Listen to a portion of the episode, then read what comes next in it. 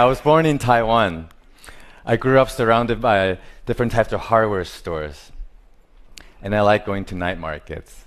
I love the energy of the night markets, the colors, the lights, the toys, and all the unexpected things I find every time I go.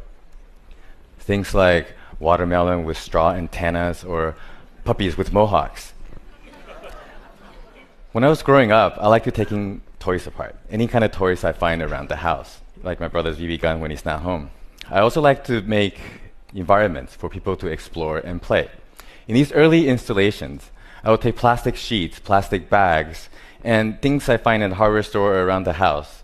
I would take things like highlighter pen, mix it with water, pump it through plastic tubing, creating these glowing circulatory systems for people to walk through and enjoy.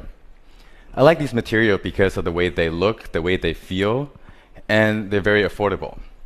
I also like to make devices that work with body parts. I would take camera, LED lights, and a bungee cord, and I strap it on my waist, and I would videotape my belly button, get a different perspective, and see what it does.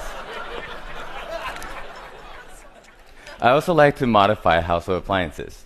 This is an automatic night light. Some of you might have them at home. I'll cut out the light sensor, add an extension line, and use modeling clay, stick it onto the television. And then I will videotape my eye and using the dark part of my eye, tricking the sensor, thinking it's nighttime, so you turn on the light bulb. The white of the eye and the eyelid will trick the sensor, thinking it's daytime, and it will shut off the light. I wanted to collect more different types of eyes, so I built this device using bicycle helmet, some light bulbs, and television sets. It would be easier for other people to wear the helmet and record their eyes.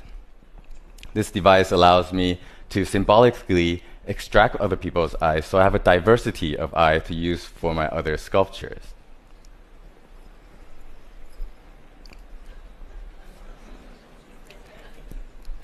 This sculpture has four eyes, each eye is controlling a different device.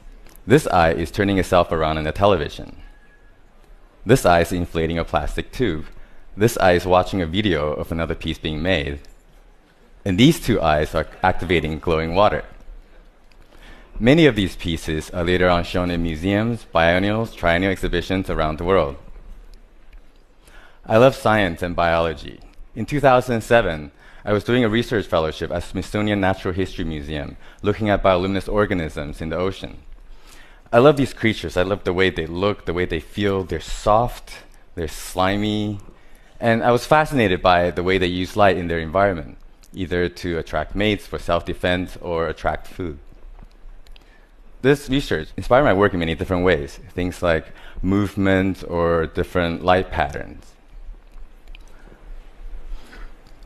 So I started gathering a lot of different types of material in my studio and just experimenting and trying this out, trying that out, and see what types of creatures I can come up with.